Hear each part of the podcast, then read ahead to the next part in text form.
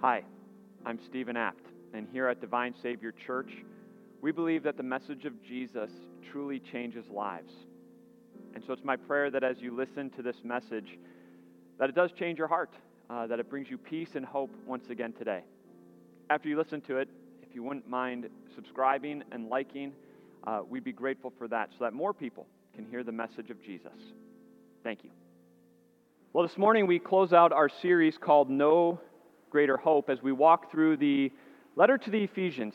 Uh, for the past 12 weeks, we have walked chapter by chapter, verse by verse, uh, through this letter, and we have seen just incredible truths from God for your life.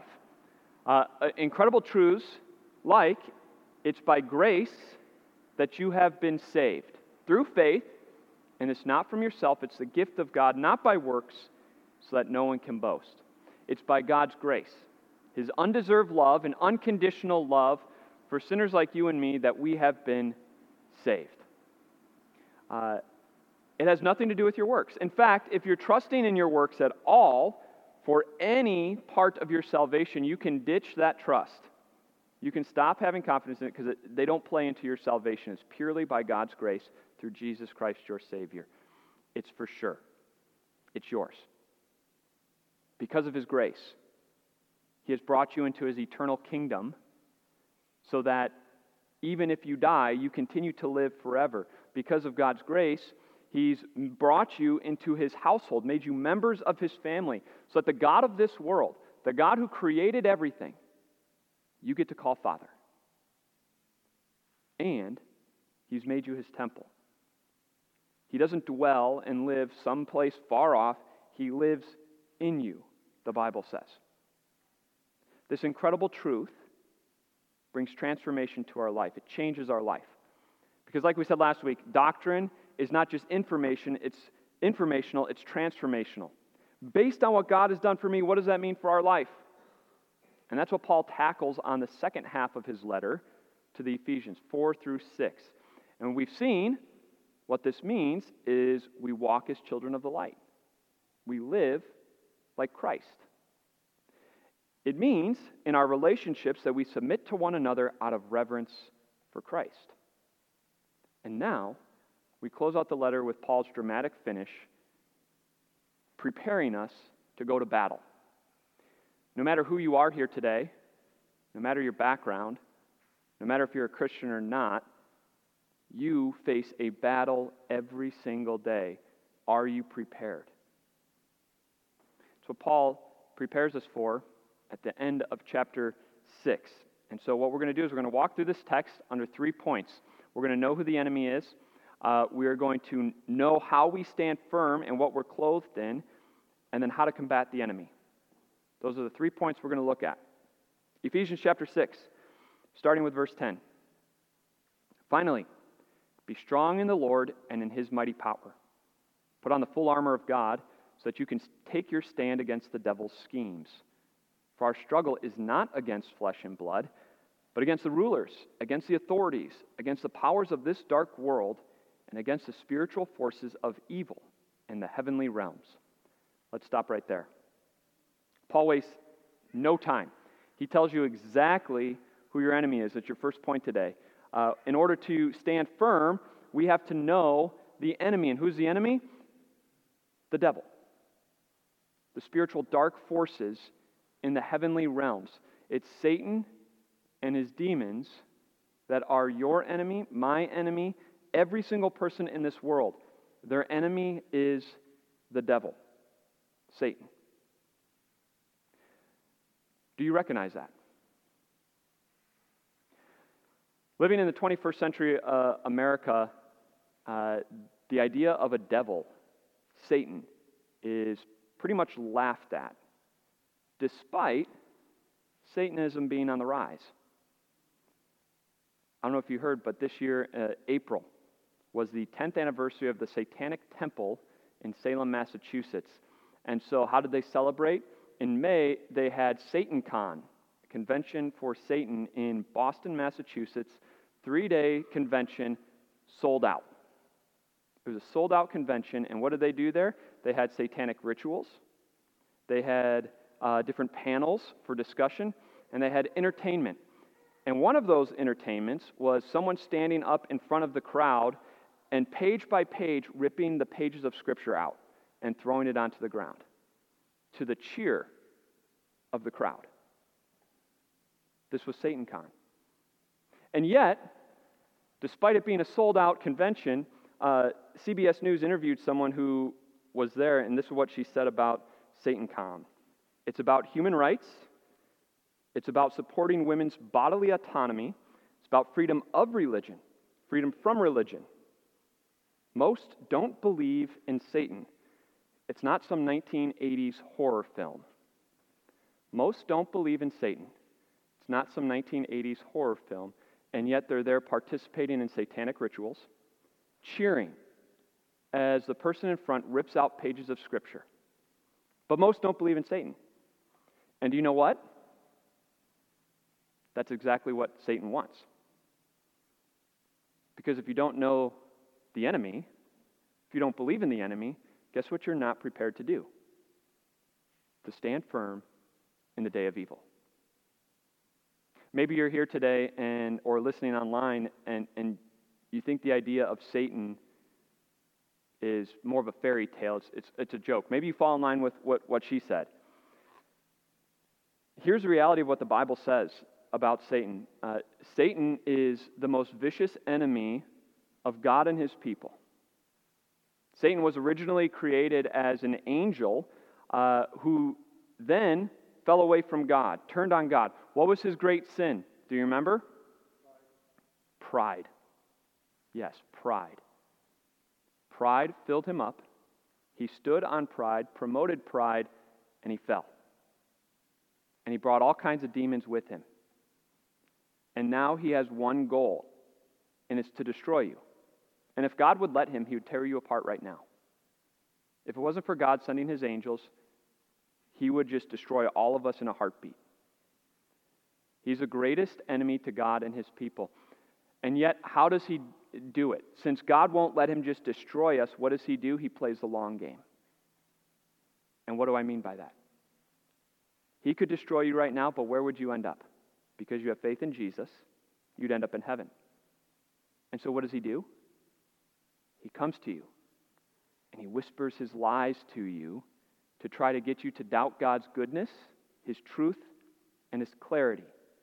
Because if he can get you to doubt God, he could drag you away from him and not just destroy you now, but for eternity in hell. And so, what's he do? Uh, Richard Coekin, uh, in his commentary on Ephesians, says that he comes to us with the familiar temptations from the garden. Did God really say you can't satisfy your desires that way? God, you surely won't die, and God won't punish you for participating in those actions, living that lifestyle, doing those sinful things. God won't punish you. You can be like God. Just make up your own rules. After all, the Bible is outdated. And he comes and he whispers and he tries to get you to doubt God's goodness, his truth, and his clarity. This is the enemy of God's people it's the devil and the demons. And they have one goal, and that is to drag you away from God. Do you recognize that? Do you know the importance of recognizing this? First of all, if, if we don't recognize this, do you know what that means? It means we can never have compassion on other people. Because what do we do? If we don't recognize who the enemy is, we'll change who the enemy is from the devil and his demons to those people over there doing those things. Those people are the enemy. Those Democrats, those Republicans, those people living that lifestyle, those people living like that, they are the enemies. I can't believe they are doing that. And we won't have compassion on people who've been caught up in the influence of Satan. If you don't recognize that the devil is the enemy trying to uh, whisper lies to all people and drag them away from God, you'll never be able to have compassion on them over there. Instead, what's going to happen? It's the second thing if we don't recognize this. We'll stand on the shaky ground of self righteousness and pride. And then that, when that happens, as we're focused on them over there, Satan's going to come from behind us and he's going to shoot his arrow. And we're going to fall.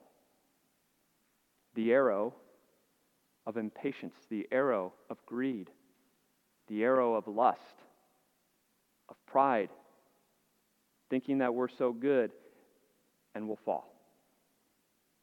In order to stand firm in the battle that you and I face, we have to know who the enemy is.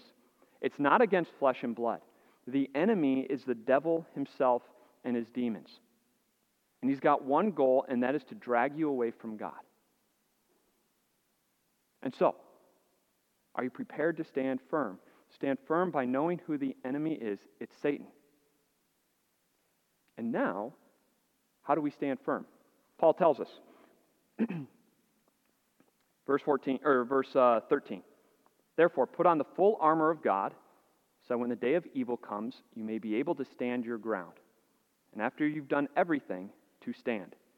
Stand firm then, with the belt of truth buckled around your waist, with the breastplate of righteousness in place, and with your feet fitted with the readiness that comes from the gospel of peace.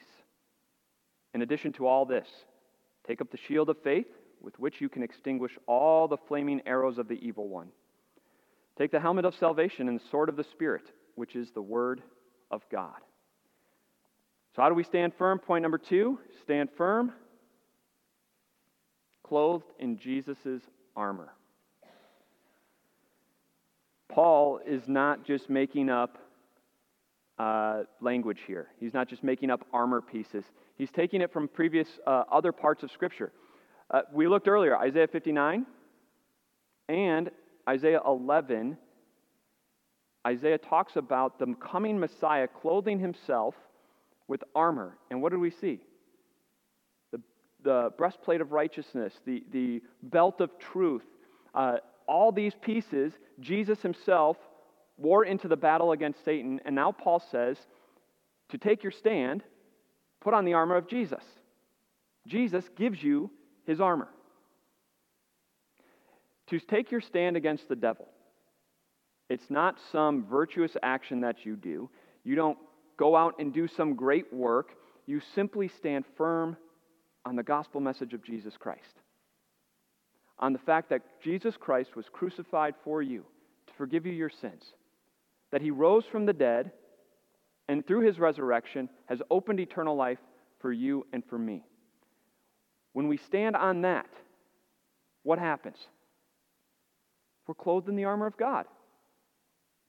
Look at the, the, what he says righteousness, truth, peace, salvation, faith, and the Word of God. Those are not things to do, those are results that come from the gospel message. And so you don't have to go and do anything. These are results that happen from simply being in the Word of God, in the gospel of Jesus Christ. These are the results that happen. And so let's look briefly uh, at each of these. Stand firm then with the belt of truth buckled around your waist. Paul's probably picturing a, a Roman, uh, uh, oh my goodness. Centurion. Thank you. Oh, a Roman centurion. Wow. Um, a Roman centurion. And, and what, what did they wear? They wore a belt, not like this belt, but a belt that covered uh, the, more the abdomen down to your knee. And what was protecting them? That belt wrapped around their waist. What protects you and me? What's wrapped around us? The belt of truth the, that covers the gut. We never follow our gut.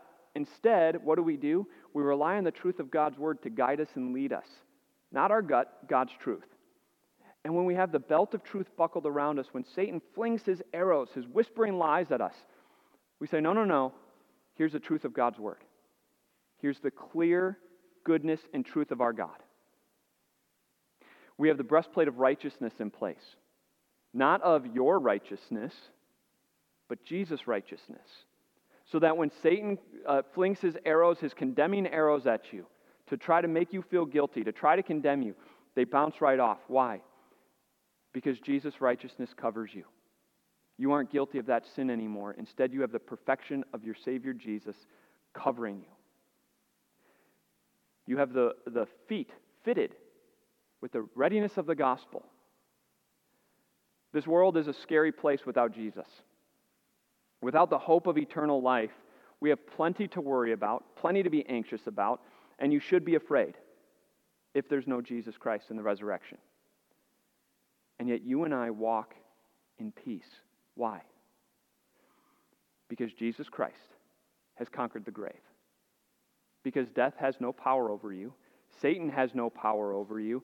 We walk knowing that no matter what happens in this life, eternal life is waiting for you and me. We have the helmet of salvation covering our head, our thoughts, covering uh, our eyes, our nose, our mouth, the helmet of salvation, knowing that eternal life is ours. The crown of salvation is yours through Jesus Christ.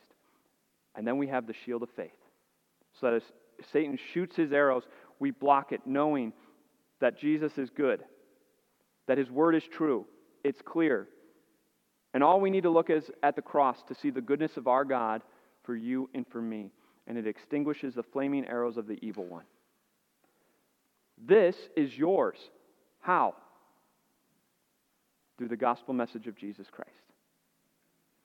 It's through standing firm on the good news of Jesus' death and resurrection that Jesus clothes you with his armor. You don't have to go out and do anything to stand firm. The way to stand firm is by being in the gospel of Jesus Christ. Are you? What does it take to stand firm against the devil? To be wrapped up in the gospel? What's it take for your kids to stand firm against the devil? For them to be wrapped up in the gospel? Is the gospel in your home? Is the Word of God talked about at home? The only way for your children to be protected from the devil and his attacks is for them to stand firm on the gospel of Jesus Christ. It's the same for you and for me. Are we bringing the Word of God into our home? Are we making the Word of God an every, uh, a part of our everyday life for ourselves? If not, guess what's going to happen? We're going to be pushed over. We're going to be attacked. And we won't be able to stand firm against the devil. Because on your own, on my own, we have no chance against him. It's only through Jesus Christ our Savior that we're able to stand our ground on the day of evil. And so, what do we do? What do we do if we haven't made the gospel a part of our everyday life, if we're not standing firm on the gospel? You open up God's Word. And what do you see about our Savior Jesus?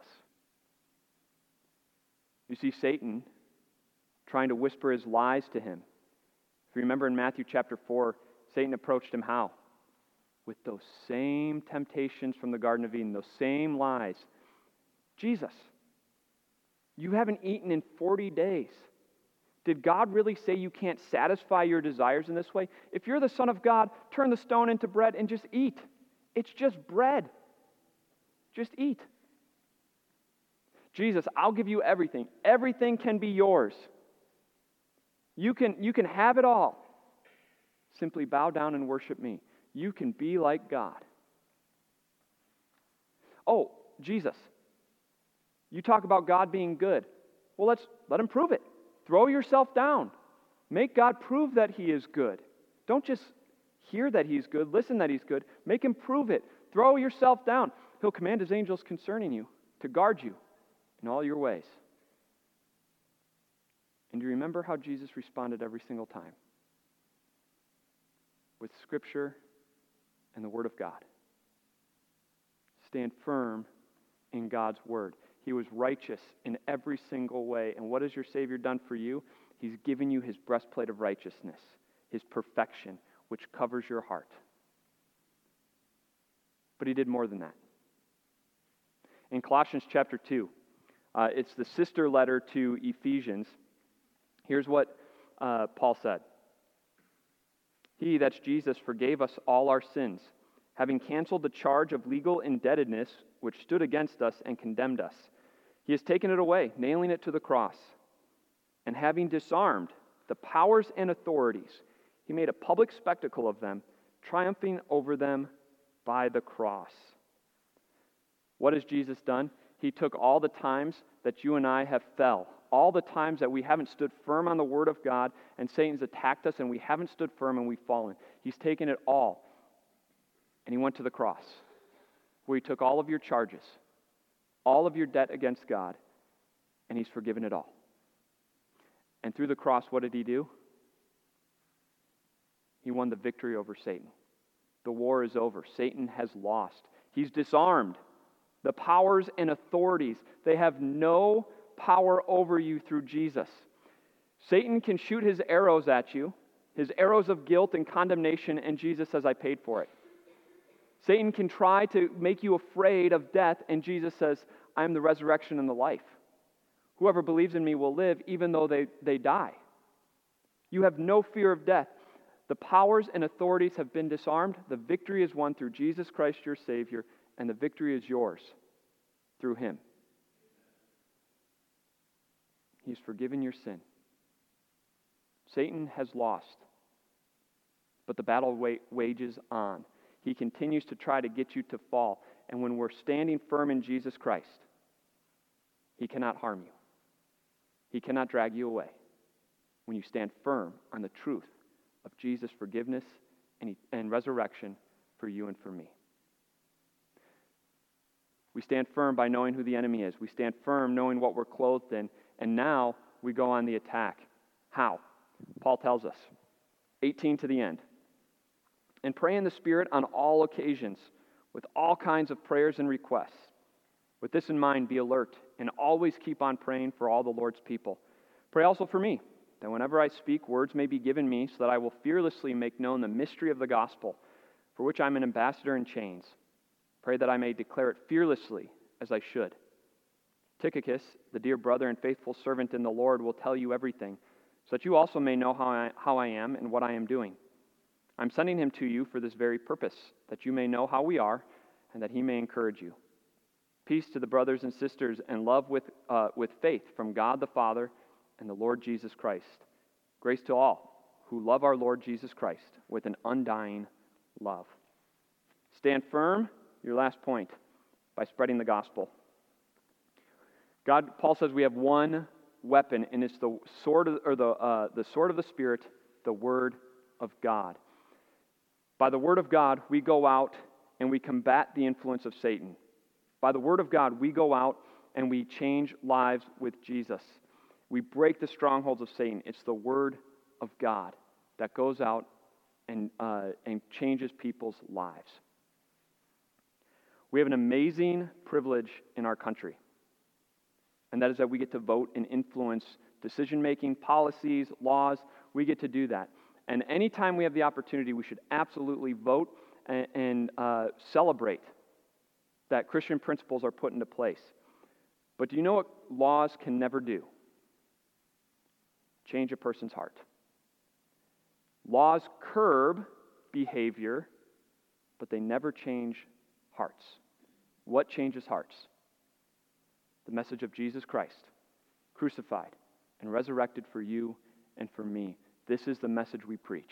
And as we go out and we preach this message, uh, Satan's strongholds will be loosened, his influence wane, and the message of Jesus will spread and ch- people's lives will be changed now and forever. And so we go and we preach it boldly. You go and spread the message boldly. And if it's not your gift, do what Paul asked for. Pray that I, Stephen Apt, your pastor, may preach it boldly and fearlessly as I should. Pray for our teachers in our school that they preach it and teach it in their classrooms fearlessly and boldly as they should. Pray that more and more people may hear the message. Pray for our missionaries overseas. Pray that God's word be spread. Because as the gospel of, of Jesus Christ is spread, Satan's hold on people will loosen. The strongholds will be broken down, and the gospel of Jesus Christ will reign. The kingdom will spread. This is the hope that we have. There's no greater hope. And so let's know this hope better and better. We close out this series, but our hope doesn't end because we know greater hope. And now we want to spread greater hope, grow in that hope now and forever. May Jesus Christ be praised through our lives. Let's pray. Gracious Father in heaven, we praise and thank you uh, that you sent your Son, our Savior Jesus, into the world to defeat the devil. Uh, his victory is our victory uh, through faith in him. When Jesus died on the cross, when he said, It is finished, uh, there is nothing left in salvation that needs to be done. Uh, Satan has lost. Condemnation is over. Death has lost its power, and now we stand in victory. Uh, that's why Paul said in 1 Corinthians chapter 15, Let nothing move you, because we know that uh, the victory of our Lord Jesus Christ is ours. And so we work uh, diligently. We, we know that our labor in the Lord is never in vain. Uh, help us to go out and spreadly bold this mess, or boldly proclaim this message to more and more people uh, so that lives may be changed as they hear the message of Jesus. Help us to be anchored in this armor so that on the day of evil, when, when Satan comes attacking, we may stand firm, knowing that we stand righteous uh, before you through Jesus. The helmet of salvation is on our head, uh, that we walk in peace, that the truth is wrapped around us, and that the shield of faith is defending us because we know that you are good, we know your truth is clear, uh, and we know that you're a God who loves us so incredibly much. All we have to do is look at the cross to see the extent of your love for, for all of us. Be with us as we grow in this word, that we may stand firm no matter what comes. It's in Jesus' name we pray. Amen. Thank you again for listening to this message today. It's my prayer that uh, it has changed your heart as you grew in the message of your Savior Jesus. Again, if you wouldn't mind liking and subscribing, we'd be grateful for that. God bless your day.